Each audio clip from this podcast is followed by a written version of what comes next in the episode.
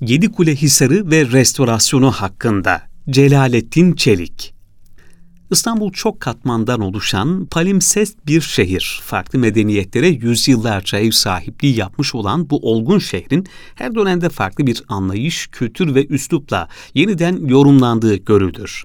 Ayakta kalmayı başarabilmiş tarihi yapılarla günümüz yapıları arasındaki farklar bunun kanıtıdır yerini bugünkü binalara bırakmış nice mimari eser, tarihin tozlu raflarına kaldırılacak birkaç fotoğraf, gravür ya da çizimden ibarettir.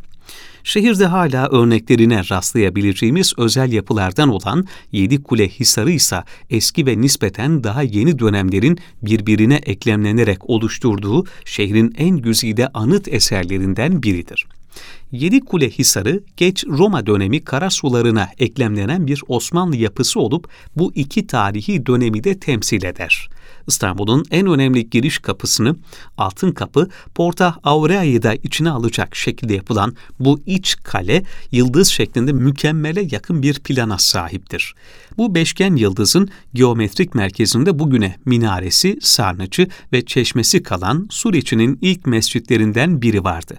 Zamanla bu mescidin etrafında bir mahalle oluştu ve Hisar'ın iç kısmı kendini dış dünyadan 20 metre yüksekliğinde duvarlarla ayıran bir şehir tahayyülünü oluşturdu. Aynı zamanda Hisar, yabancıların, savaşa girilen ülkelerin elçilerinin ve bazen de Osmanlı'nın kendi devlet adamlarının tutulduğu bir hapishane olarak da kullanıldı. Burada oluşan mahalle içinde Hristiyan kız çocukları için kurulmuş olan ve bir süre faaliyet gösteren bir sanat mektebi de vardı. Hisar'ın mahallesi bir yangında yok oldu. Geriye minare, sarnıç ve çeşme yapısının bir kısmı kalabildi. Yedikule Hisarı'nın bugüne kadar ulaşmasını sağlayan çeşitli tamiratlar yapıldı. Bunların en son ve en kapsamlı olanı 1960'lı yıllarda vakıflar tarafından Mimar Cahide Tamer eliyle gerçekleşti döneminin imkanları ve anlayışı çerçevesinde uygulanan bu restorasyon, günümüz yenileme anlayışıyla kıyaslandığında bazı sorunlar içerse de Hisar'ın günümüze ulaştırılmasında şüphesiz büyük pay sahibidir uzun bir aradan sonra yeniden kapsamlı bir onarıma alınan Yedi Kule Hisarı sadece elimizdekini dondurmakta yetinen müzeci bir anlayış yerine anıt eseri bugün de yaşayan bir yere dönüştürecek, bunu yaparken geri dönülemez hiçbir müdahale içermeyen, olduğu haliyle dondurmalar, tamamlamalar ve çağdaş ekleri bir arada barındıran tasarımcı bir restorasyon anlayışıyla ele alınmaktadır. Hisar günümüze ulaşana dek çeşitli değişimlere uğradı. Son asırda hafızalarda salt bir harabe estetiğiyle yer edinen bu yapı aslında şehrin silüetinde önemli yer tutan etkileyici kuleleri ve bunların üzerindeki sivri külahlarıyla masalsı bir ortaçağ kalesinden farksızdı kuleleri örten bu görkemli, mahruti, konik külahlar zaman içinde kaybolmuş benzer külahların yedi kulenin kardeş yapıları diyebileceğimiz Rumeli ve Anadolu Hisarı'nın burçlarında da yer aldığını biliyoruz. Bu kurşun kaplı külahlar kuleleri sudan koruyan çatılardır ve ahşaptan yapılmış oldukları için kaybolması en kolay unsurlardır. Uzun vadede bakım ve tamir isterler. Yangınların da etkisiyle Hisar'da bugün sadece taş kısımlar kalmış. Ahşap arakatlar, külahlar tamamen kaybolmuş. Çatısız burçlar yağmur suyu yüzünden zamanla çürümeye başlamış.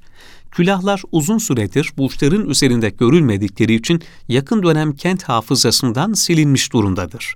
Oysa Yedi Kule ismini külahlı kulelerin kara surlarının burçlarının arasından dikkat çekici bir biçimde yükselmesi sayesinde alır. Bugün yedi kuleyi surlardan ayırt etmek kolay değil.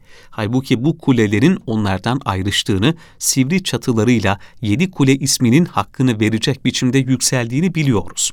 Kuleleri külahlı biçimde tasvir eden çok sayıda gravür, minyatür, çizim ve resim mevcut kulelerin bitişlerini belirten bu simgesel külah çatıların önemli bir diğer örneği de Galata Kulesi'dir zaman içinde yangınların yok ettiği, rüzgarların uçurduğu bu külahta farklı dönemlerde farklı biçimde tekrar yapılır. 1967'de bugünkü külah betonarme olarak yapılana kadar da kule yaklaşık bir asır boyunca çatısız kalır. 1875-1967 yılları arasında çekilmiş fotoğraflarında kulenin üstünde çatı görünmez. 54 yıl önceki restorasyonda bugünkü şeklini almamış olsaydı şehrin sembolü olan bu karakteristik imgeden mahrum kalacaktık. 2021 restorasyonuyla Yedikule Hisarı'nın da külahlarına tekrar kavuşması planlanıyor ilk inşa edildiği dönemdeki gibi yine ahşaptan ama günümüz teknolojisiyle lamine ahşap bir strüktür ve özgün malzemesi olan kurşun yerine çağdaş titanyum alaşımlı çinko kaplamalarla bu çatıları projelendirdik. Projeyle birlikte hem burçların yağmur suyuyla temasını kesmeyi hem kent silüetine o masası imgeyi geri getirmeyi hedefledik. Ayrıca proje yapıya geri dönülemez bir müdahale içermiyor. Yani gerektiğinde külahlar sökülebilecek. Bu önemli dokunuşla Yedi Kule Hisarı tekrar şehir hayatına katılacak. Kara surlarının içinde kaybolmuş, girilmez, nerede olduğu bilinmez bir yapı durumundayken alameti farikası olan külahlarıyla birlikte özgün kimliğine yeniden kavuşacak. Yedi Kule Hisarı için bir diğer önemli kimlik ögesi ortasında bulunan ve Fatih döneminden kalma Yedi Kule Fatih Mescididir. Suriçi'nin ilk mescitlerinden olduğu bilinen bu yapının minaresi, sarnıcı ve çeşmesi ayakta sadece arkeolojik kazılar sonucunda mescidin temelleri bulundu ve röleveleri hazırlandı. Elimizde mescide ait 1900'lerin başından kalma 3 kare fotoğrafla birlikte kısıtlı bilgi bulunuyor. Bu fotoğraflara göre mescidin revaklı son cemaat alanı ahşap yalı baskısı ve doğramalarla tamamen kapatılmış. Mihrap cephesinde 3 adet pencere denemeyecek kadar küçük ve düzensiz açıklık bulunuyor. Fotoğraflardan yapının saçaklarının çok kısa, neredeyse sıfıra yakın olduğu görülüyor. 290 metrekarelik alana sahip yapının irice kırma çatısı da kiremitle örtülü. Fotoğrafı çekildiği zamana kadar yapının çok müdahale görmüş, yapıyla oynanmış olduğu açık. İzzet Kumbaracılar, Yedi Kule eserinde 1873 yılında ve sonrası Rus Harbi'nde burasının fişek imalathanesi ve bilahare eşya deposu olarak kullanıldığı yazmaktadır. Bu sebeple pencereleri kapatılmış, saçakları kesilmiş, çatıdaki kurşunları sökülmüş ve revakı kapatılmış olmalı. Elimizdeki tek görsel veri bu fotoğraflardı ve yapıyı bunlara göre restitüte etmek Yedikule Hisarı'nın ortasına mihrap cephesinde üç yanlarda birer tane küçücük ve düzensiz delikten ibaret karanlık ve iri bir hacim koymak demekti. Ayrıca arkeolojik kazı sonrasında ulaştığımız ve tam olarak çözülemediği için planı muallakta kalan, soru işaretleri barındıran temelleri de geri dönülemez biçimde tahrip etmek anlamına gelecekti. Mescidin özgün yapısının böyle olmadığı, fişekhane ve depo olarak kullanıldıktan sonra bu duruma geldiği barizdi. Bunun üzerine Fatih döneminin diğer yapılarıyla analoji kuran bir çalışma yaptık dönemin benzer yapılarının pencere düzenleri, tepe pencereleri, saçakları, revakları, revzenleriyle örtüşen bir yapı, bir mescit tasarladık. Bu süreçte elimizde bizi hakikaten destekleyecek, özgün yapıya götürecek bir veri olmadığı için bir noktada tasarımcılık, mimarlık yapmaya başladığımızı fark ettik bugün eski üslupta tasarlayıp inşa edeceğimiz bir mescidin bizden sonraki nesillere o yapının 15. asırda bu şekilde inşa edilmiş olduğuna dair yanıltıcı olabilecek bilgiler aktarma tehlikesi var. Mescit, Hisar'ın içindeki mahalle hayatının doğal bir parçasıydı. Mahalle, başında çamaşır yıkanan su kuyusuyla, meskenleriyle, çarşısıyla, ibadethanesiyle bir bütündü. Bugün böyle bir hayat yok. Ancak yine de bu mescidin ibadet ihtiyacına yönelik işlevinin yanında sembolik bir anlamı da var. Kıymetli Nefsi İstanbul'un Suriçi'nin kaybolmuş, kaybolmasına göz yumulmuş yüzlerce mescidi, medresesi, Sıbyan Mektebi arasından hangisini yeniden kazandırabilirsek şehrin tarihi ve hafızası adına kar sayılmalıdır.'' yakın geçmişin hoyrat yıkımlarının elden geldiğince telafi edilmesi ortak geçmişe saygının bir gereğidir. Fatih devrinin yatağın, Rumeli Hisarı gibi diğer yaşıt mescitleriyle analoji kurduğumuzda Yedi Kule Fatih Mescidi'nin ilk halinin bugünkü temel izlerinde görülen bu kadar büyük olmadığını öngörmek hata olmaz. Söylediğimiz gibi elimizdeki fotoğraflar mescidin fişekhane ve depo olarak kullanıldığı çokça müdahale edilmiş ve bozulmuş haline ait. Bu nedenle kazıda elde edilen özgün temelleri ileride de araştırmaya imkan verecek kıymetli bir kaynak olarak görmek gerekiyor. Mevcut verileri koruyup elde edilen yapı izninin içine kendini geriye çekerek ve biraz küçülerek oturan, temel taşlarını söküp atmamıza gerek hissettirmeyen özgün bir tasarımla yapıyı ihya etmek en uygun ve en bilimsel yaklaşım. Bu sebeple mescit binasını ilerideki araştırmalarda yeni bulgular elde edildiği takdirde yapının kolaylıkla sökülebilmesi için hiçbir özgün kalıntıya temas etmeden gündelik işlevini yerine getirecek şekilde tasarladık. Yani yeni bir düzenlemeye rahatlıkla imkan verecek geri dönülebilir bir modeli tercih ettik. Kısaca Yedi Kule Fatih Mescidi tüm hatırasıyla, minaresi, sarnıcı, çeşmesiyle birlikte ihya edilirken Osmanlı arkeolojisine konu olan temellerini muhafaza edecektir. Yeni tasarımı oluştururken Portolan Atlası'nda Kitabı Bahriye'de Francesco Scarella gravüründe görünen topuz çatılı kare planlı mescit yapısını esas almak tutarlı bir yaklaşım olacaktı. Ancak bu ihya yapının bugün yeniden inşa edildiğini de inkar etmeyen bir tasarımda olmalıydı gelecek nesiller Fatih Sultan Mehmet'in hatırası olan bu mescidi bu çağın insanlarının yeniden ayağa kaldırdığını apaçık bilmeliydi. Bunun yanında bir kısmı ayakta olan ve haklarında yeterli bilgi bulunan minare, çeşme ve su haznesi gibi kısımların özgün teknik ve biçimleriyle tamamlanması planlandı. Buna göre çeşme 1958-1961 yılları arasında gerçekleştirilen restorasyonunda aldığı betonarme eklerden arındırılıp özgün haline getirilecek. Hisar'ın içindeki hayatın izlerini taşıyan bir diğer önemli unsursa su kuyusu. Bu su kuyusu Kuzey Kule'nin hemen önünde yer alıyor ve çapı emsallerinden çok daha geniş ve derin. Bir karşılaştırma yapmak gerekirse, kuyunun çapı neredeyse hemen yanındaki Kuzey Kule'nin çapı, derinliği de yine o kulenin yüksekliği kadar yani yerin altında bir kule daha var dense yeridir. Son dönemlerde kuyunun üzerine inşa edilmiş olan mekanizmada özgün bir endüstri mirası olarak kabul edilmelidir. Su kuyuları zaman zaman yerleşim yerlerinin sosyal toplanma alanları canlı bir odak noktası olarak değerlendirilmiştir restorasyon sonrası kuyu Hisar içinde yine bir odak noktası olarak konumlanacak. Kuyu ve çevresi bir saçak altına alınarak ziyaret edilen bir alan haline getirilecek. Hisar'ın bugünkü kapısı olan Fatih Kapısı ile Altın Kapı arasındaki özgün döşemeli yol, bu anıt eserin vurgulanmaya değer unsurlarından altın kapı önündeki özgün geç Roma döşemesi bugüne kadar müdahale edilmemiş haliyle Hisar'ın en önemli kültür varlıklarından biri olarak değerlendirilebilir. Şehrin en önemli giriş kapısından Via Egnatia'yı Mese yoluna bağlayan bir güzergah burası. İki kapı arasındaki hattın neredeyse yarısını oluşturan kısım iri taşlarıyla geç Roma dönemine tarihlenirken diğer yarısı mescit önünden Fatih kapısına kadar olan kısım 15. asır Osmanlı dönemine tarihleniyor. Bu iki kısım arasındaysa kod farkı var. Osmanlı döşemesi doğal olarak daha üst kodda. Döşemeler arasında yapısal olarak da ciddi farklar var. Roma döşemeleri çok büyük, geniş taşlardan, Fatih dönemi klasik Osmanlı yolunun döşemesi çok daha küçük taşlardan oluşuyor ve Osmanlı döşemesinin ortasında su yolu da geçiyor.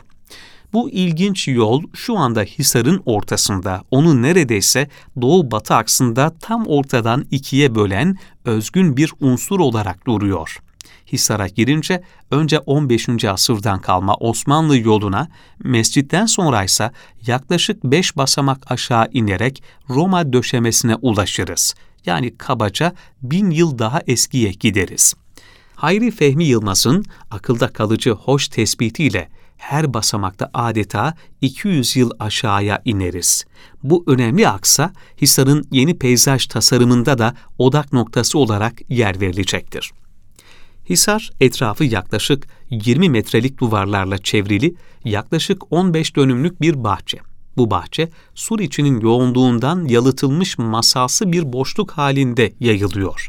Bu büyülü bir boşluk gerçekten. Çünkü Suriçi İstanbul'un kalbi ve her noktası çok kıymetli. Bu nedenle azami verimle değerlendirilmiş her yeri. Bitişik nizam yola cephesi dar, arkaya doğru uzanan yapılar içeren Suriçi'nin bu kadar kıymetli arazisinin içinde 15 dönümlük etrafı yüksek duvarlarla çevrili bir bahçe. Bu bahçenin içine giren adeta dünyadan uzaklaşıyor. Tarihin katmanları arasında gezmeye başlar.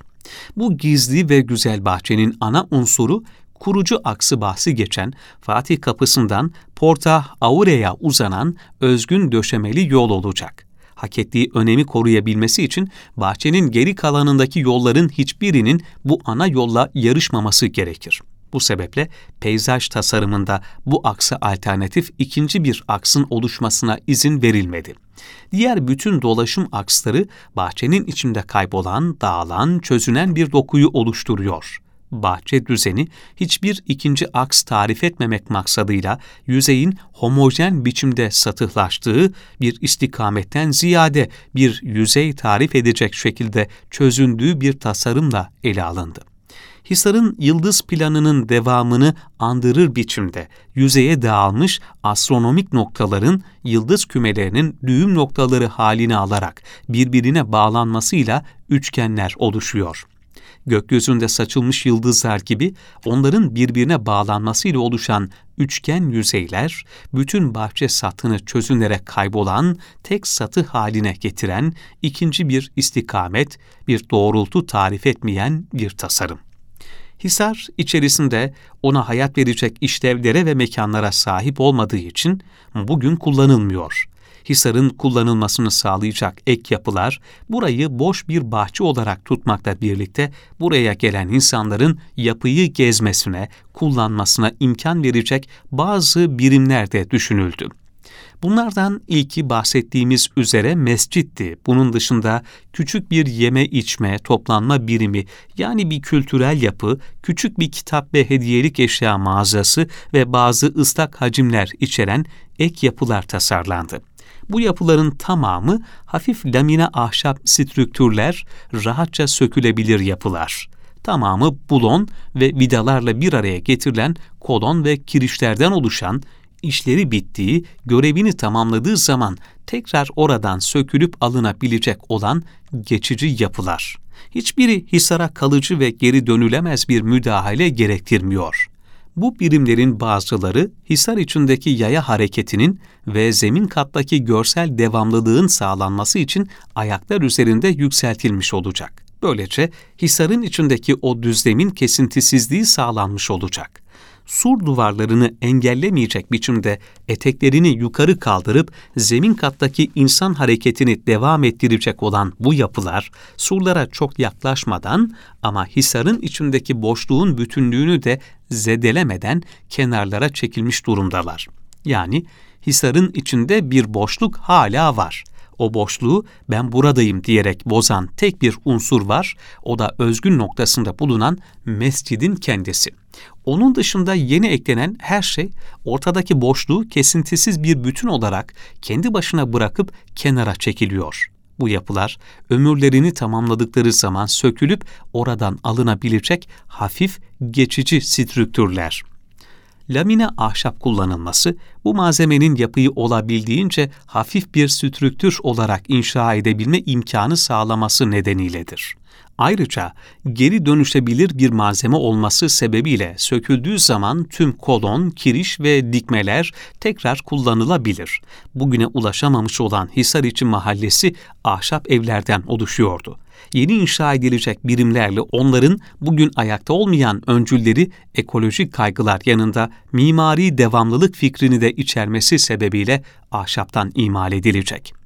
Bu yapılar Hisar'ın o uzun, ağır duvarlarıyla hiçbir şekilde yarışmayacak bir mimari oluşturması için noktasal birimler olarak planlandı. Orada uzayan ve yerle bütünleşmiş gibi duran beş asırlık Hisar duvarları dışında bütün yeni yapılar ayaklar üzerinde ve mütereddit şekilde var olacak. Bu sebeple yapıların tamamı kare planlardan oluşuyor. Yani hepsi birer noktadan ibaret. Hisar'ın yıldız biçimindeki planını ören astronomik düğümlerin bazılarını işte bu yapılar oluşturacak. Hiçbir zaman uzamayacak. Yere hep oradaymışçasına güçlü şekilde oturmayacak, hep mütereddit bir gün gibi bir anda oradan kalkıp gidecekmişçesine duran noktasal kütleler.'' Zira orada uzun yıllar bulunduğunu bildiğimiz eski mahallenin evleri de aynı bu şekilde zamanı gelir gelmez hemen kalkıp gidecekmiş gibiydiler. Bu yüzden geride onlardan en küçük bir iz dahi kalmadı. Daha düne kadar oradaydılar ama şimdi hiçbir yok yerinde. Önerilen yeni yapılarda işte bu geçici karakterde olacaklar. Hisar'ın dışında Fatih Kapısı'nın hemen önünde 2. Mahmut döneminden kalma eski bir karakol yapısı olduğunu, bu yapının bir set üstünde konumlandığını biliyoruz. Hisar'ın girişinden daha üst kotta bir set duvarının üzerinde yer alan T planlı ahşap bir karakol yapısı bu. Binanın plandaki izleri haritalarda görülüyor. Bazı fotoğrafları da var. Bugün o noktada yine bir set var ve set üstündeki yapı yine bir karakol. Ancak mevcut yapılar oldukça niteliksiz, zaman içinde eklenmiş, oynanmışlar.